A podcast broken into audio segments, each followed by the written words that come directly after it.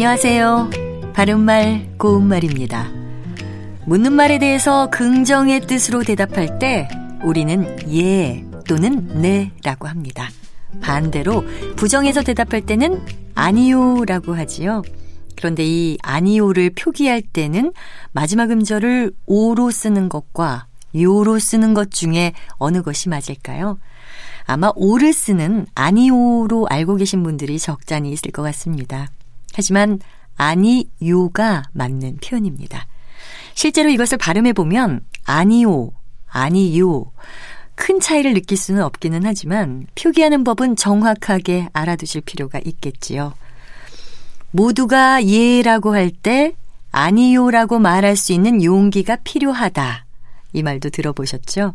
이 말은 다른 사람들과 의견이 다르다고 해도 자기 소신대로 말할 수 있는 사람이 돼야 한다는 뜻일 텐데요.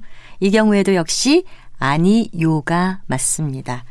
그리고 시험지 같은 것에서 맞는 것과 틀린 것을 구별해서 표시할 때도 네, 그리고 아니요 이렇게 씁니다.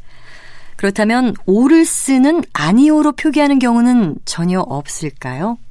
그렇지는 않습니다.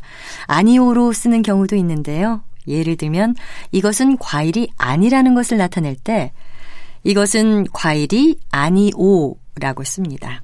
그러니까 한 문장에 서술어로 쓸 때는 아니오를 쓰지만 부정으로 대답할 때는 아니요로 쓴다. 이렇게 기억하시면 되겠습니다. 바른말 고운말 아나운서 변희영이었습니다.